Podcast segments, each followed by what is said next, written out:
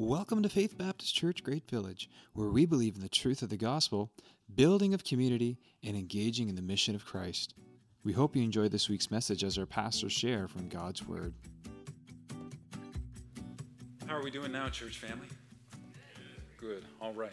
Uh, with the time we've got left, we're going to dig into session three in our Say Yes campaign. This is Say Yes Sunday, so the big focus this Sunday is this card right here the Say Yes card. You'll find it in the seat pocket in front of you, maybe one of the chairs next to you. You can find more at the display.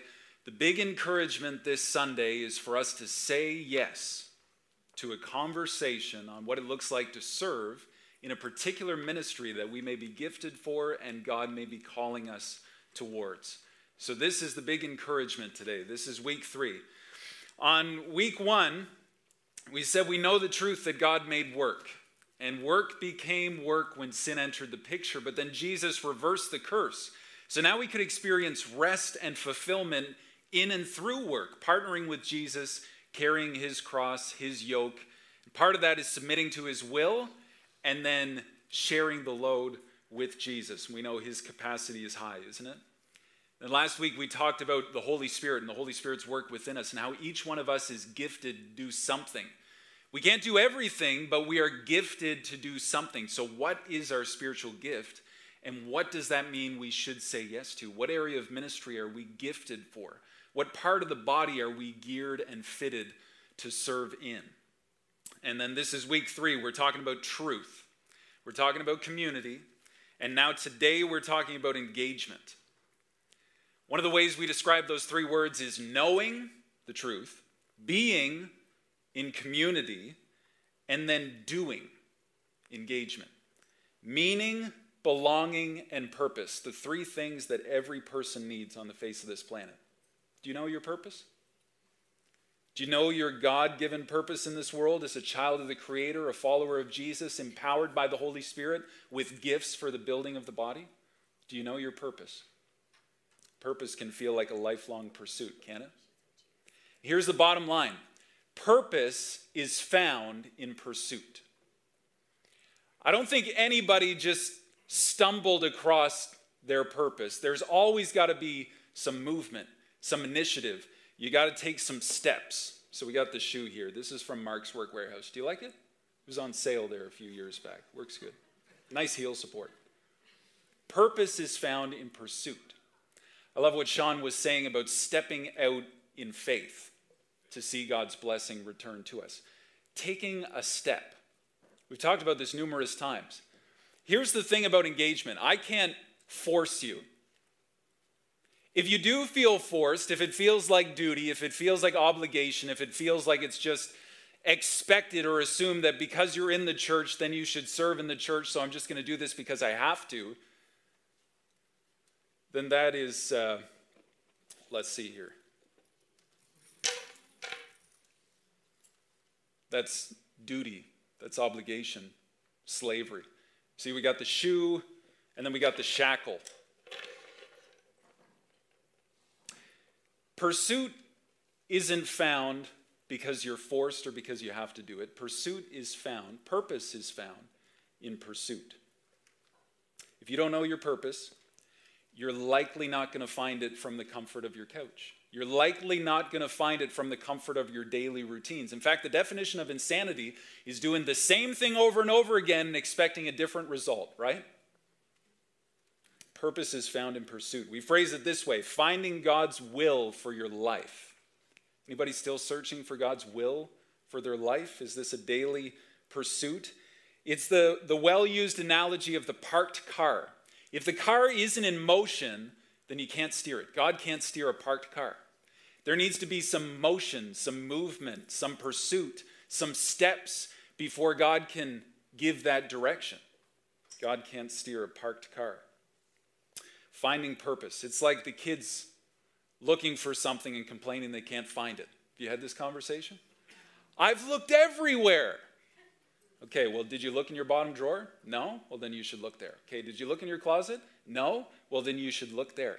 If we really want to find purpose, there's got to be some effort, some initiative, some movement, some direction. We've got to say yes to something and we've got to start moving. We've got to try something. How are you actively pursuing your purpose today? Today, we're asking the question how do I say yes? How do I step into my purpose? Because engagement is all about purpose. Truth is meaning, community is belonging, engagement is purpose. Living out your God given purpose, acting on purpose for a purpose.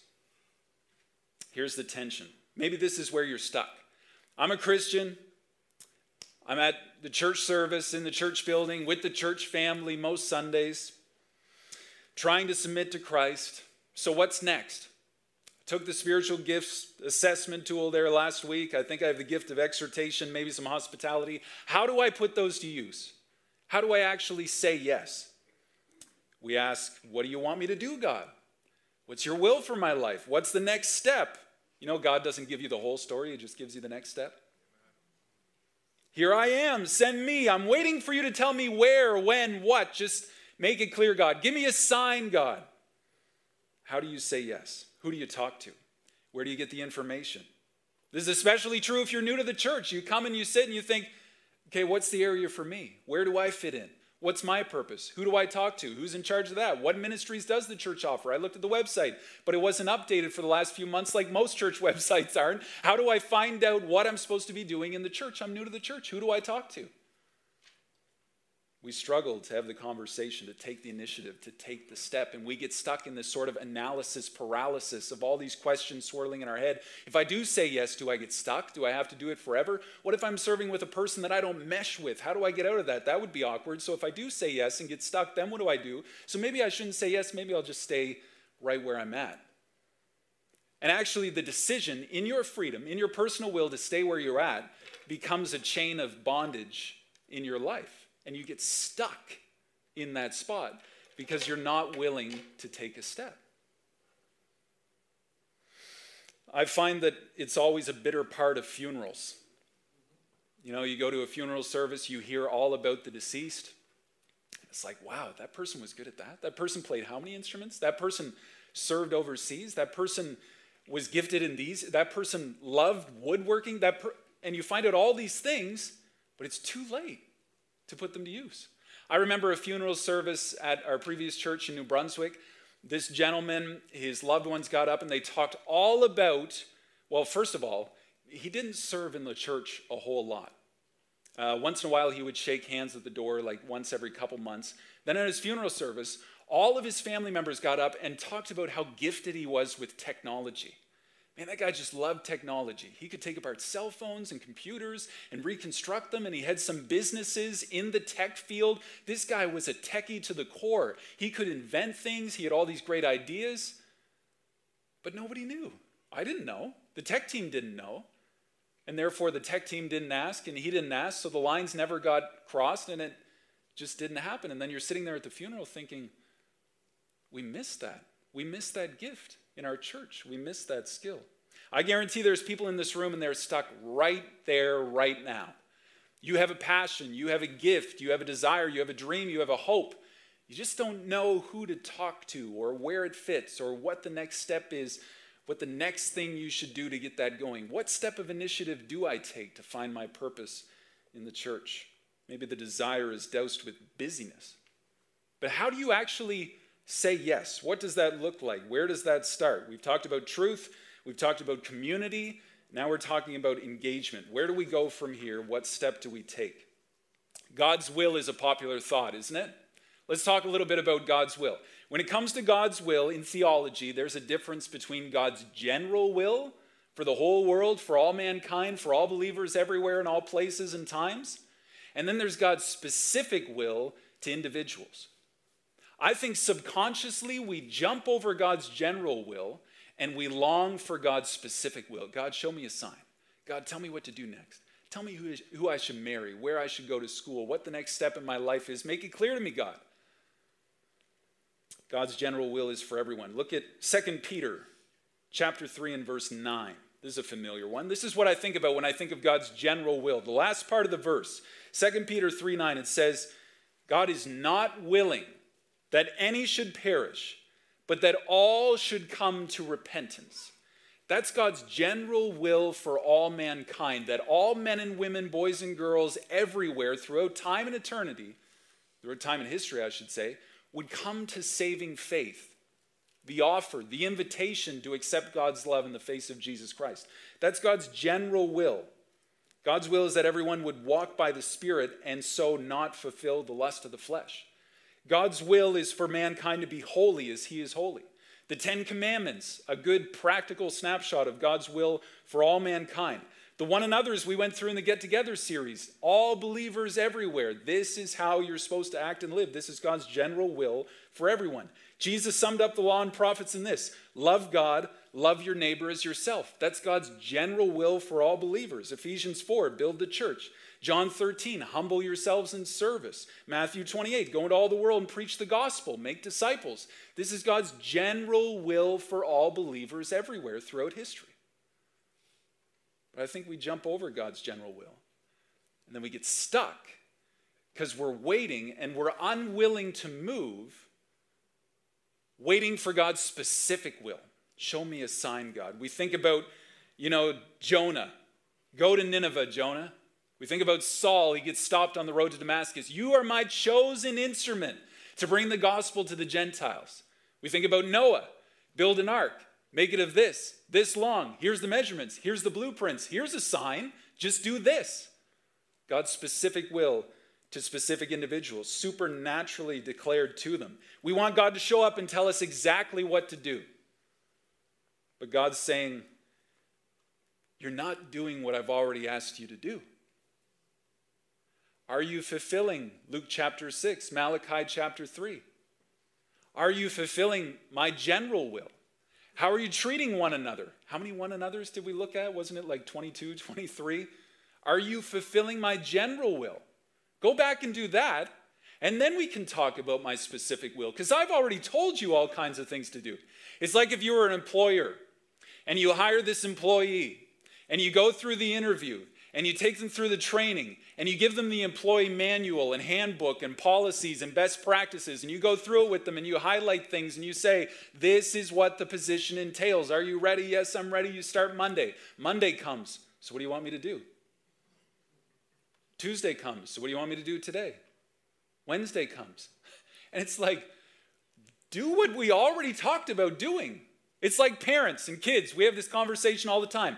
After supper, put your dishes in the dishwasher, go upstairs, put on your PJs, brush your teeth, use the bathroom, and then we can do some things before bedtime.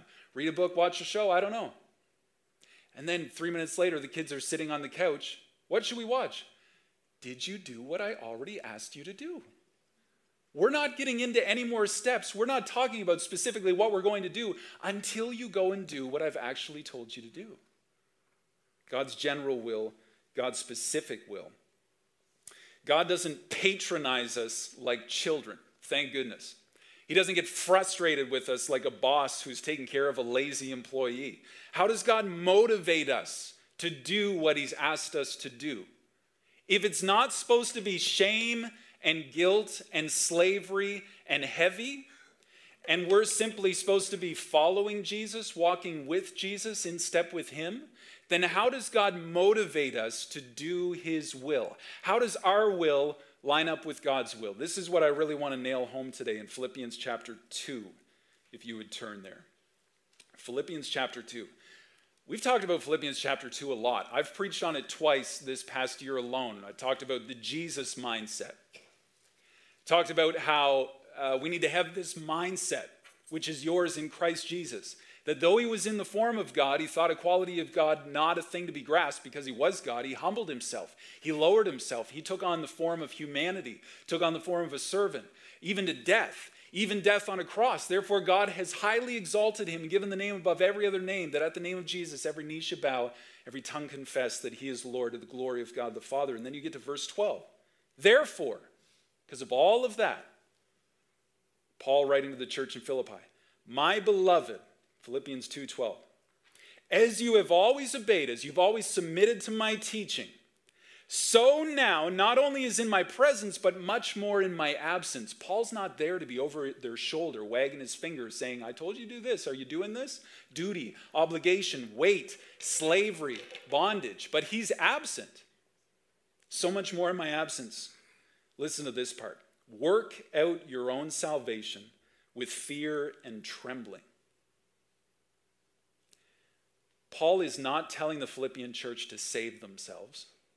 He's not telling the Philippian church to do the work of their salvation. Ephesians 2 8 and 9, it's by grace alone, through faith alone, not of works, so that no one can boast. Paul's telling them to work out what God has worked in. I've heard many pastors and speakers say that. God saved you.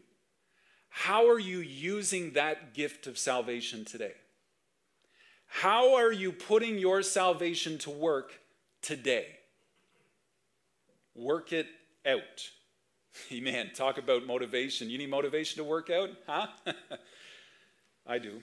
It literally means to work down, to act to the end, to work it to the final conclusion, to go all the way. It means work out your salvation with fear and trembling. Not just the introduction, not just the first turn, not just the second week, but right to the end. Experience the fullness of your salvation in the gospel. You see, I think Paul had to say this because he knew what mankind was like over and over again. God said, two weeks ago, we talked about it be fruitful and multiply, go into all the earth, subdue it, rule over it, have dominion over it. And how far did the people make it? They made it to the plains of Shinar. And then the Bible says they settled. And they started to work in their own strength and build the Tower of Babylon build the Tower of Babel, not Babylon. Man, how many times do we settle? Paul knew that the church would settle. Paul knew that the church would, would we would dip our toe into the gospel, the good news that Jesus saved us, get our ticket to heaven, and then be content with that. And when somebody asks, hey, what is your salvation doing for you today? How are you experiencing and working out your salvation today? I don't really know what it means for today, but I know that someday when I die, I've got this golden ticket, right? But Paul says, work out your salvation. That thing that God has done for you, now it's yours to put to work, to use your gift of salvation. We know that salvation means for future, for the glory, for someday in the sweet by and by. But what does your salvation mean right now? And what's salvation doing for you today? Then look at the next verse. Chapter 2 and verse 13 of Philippians. It is God who works in you, both to will Everybody say will. And to work. Say work. To will and to work. I love that because that's what we're talking about, right? How do you will someone to work?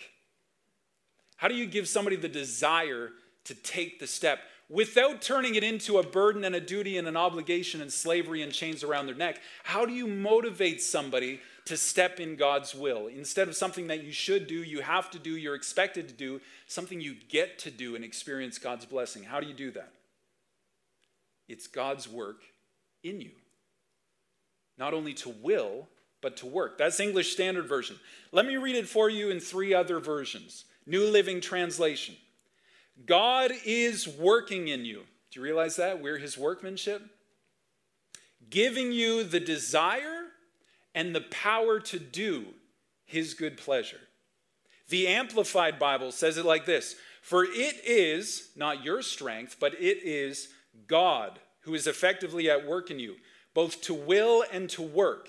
And that is strengthening, energizing, and creating in you the longing and the ability to fulfill your purpose.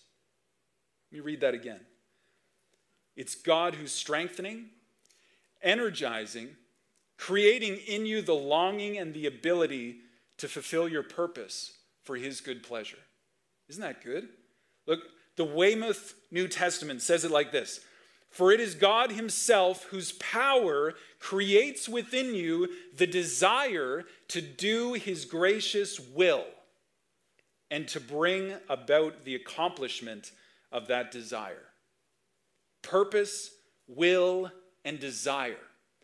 God has a will for your life. God has a plan, a desire for your life. And He's working that desire and that will within you. He's not forcing it upon you, it's not chains around your neck. He's inviting you to step into it because He's working the desire in you. It's going to be your desire.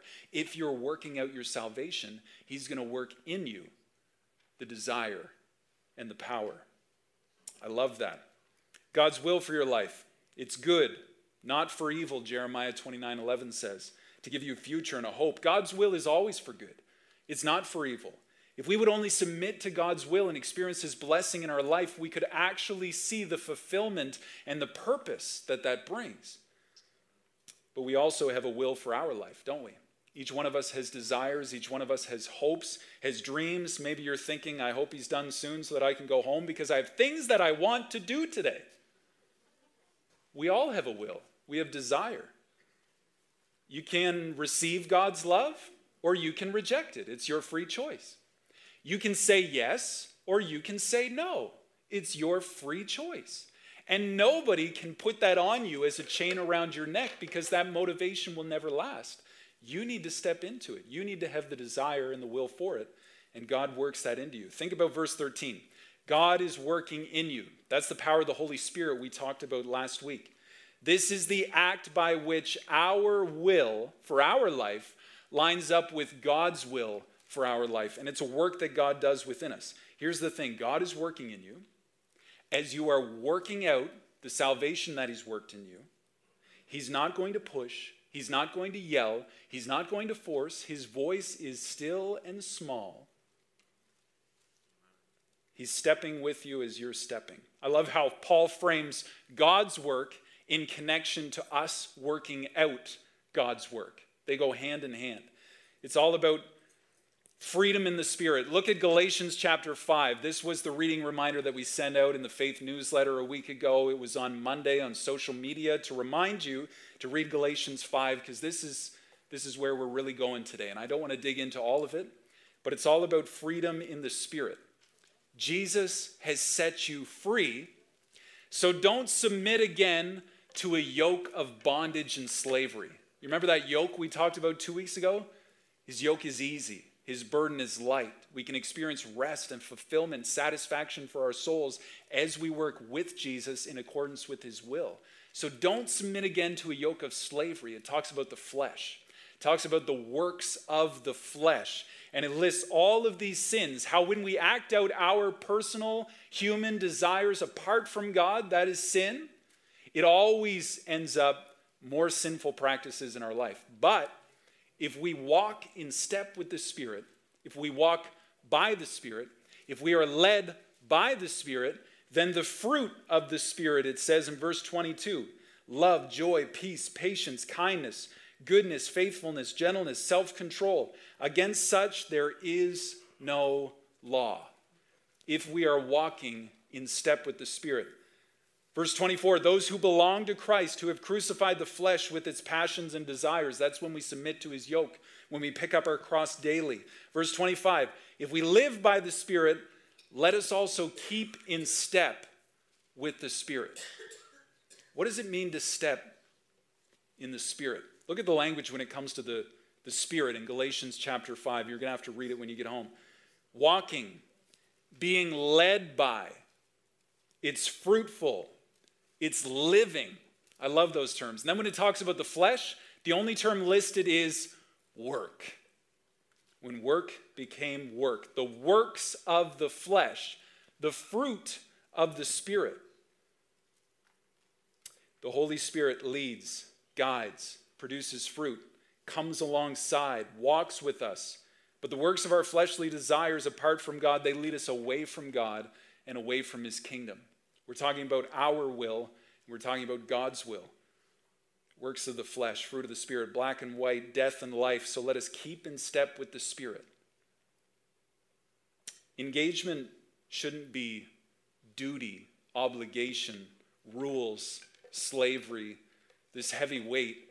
It should be walking in step with the Spirit, not being led by a chain, but through our own will, submitted to Christ, we get to step into His desire for our life, which becomes our desire as He's working within us and through us, that salvation that He's worked within us. There's a freedom to say yes, to walk, to move, to follow. This should be what saying yes is all about freedom. No rules, obligation, duty, shame, guilt. Freedom to move, to walk, to step into God's will, to pursue His will and our purpose. You are free to say yes today. God invites you. Step with the Spirit, partner with Christ, God working in you to will and to work for His good pleasure. Nothing happens by chance, everything happens by choice to a degree. So, what's your choice? Saying yes is a choice. Here's the final thought Are you waiting for God's call when He's already called you? Are you skipping His general will because you, you so want to get to that specific will and you want a good, clear answer on what your next step is, but you've missed all these steps that He's outlined in His Word? What if God gave you the will to work as you worked for Him, with Him, through Him? What if you actively pursued your purpose? So here's what we're saying today. This is a good, clear first step. When you fill out this card, when you drop it off in the offering bucket or at the display in the lobby, you are simply saying yes to taking a step, having a conversation.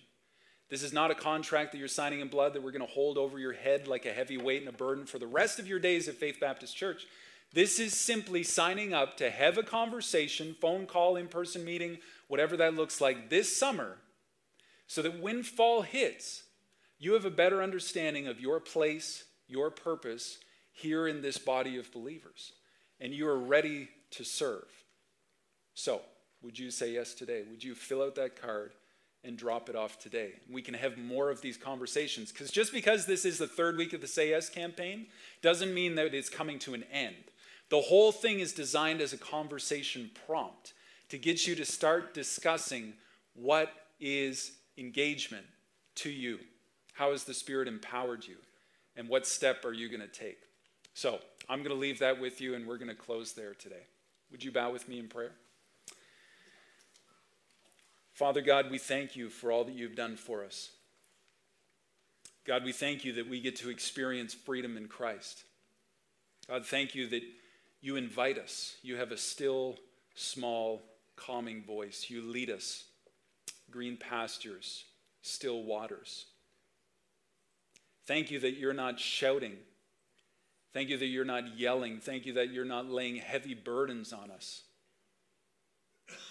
Thank you that you're not asking us to do anything that you haven't already exemplified yourself in sending your son and the life of service that he lived in our place.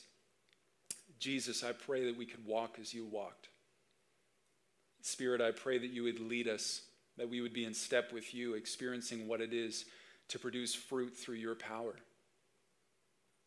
God, I pray that we would submit our will to yours. I pray that any of those lingering questions or concerns, we would step out now today in faith and we would have these conversations about what it looks like to engage in the mission of the church.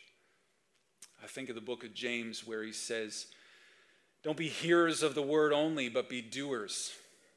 Let's not deceive ourselves into thinking that sitting in a building, listening to words, is what you've called us to do, Father. We know you want us to engage. We know you want us to go into all the world and preach the gospel. We know you want us to love our neighbor as ourselves. We know that you want us to love you. God, lead us in that, we pray. God, I pray that you would work that desire within us and that nobody would fill out one of these cards today out of duty and obligation and shame and guilt and assumption and expectation, but that they would fill it out because you're stirring a desire within them, just like we read in the book of Hosea four weeks ago.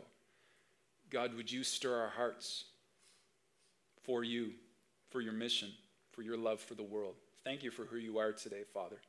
Thank you for those kids up in Journey, kids enjoying their PJ party day today. Pray that as we go, this week into the mission field, that we would carry what we've experienced here today and we would walk in step with the Spirit for your mission, carrying your message of love to the world, Father. Thank you for who you are to us today, God. In Jesus' name, amen.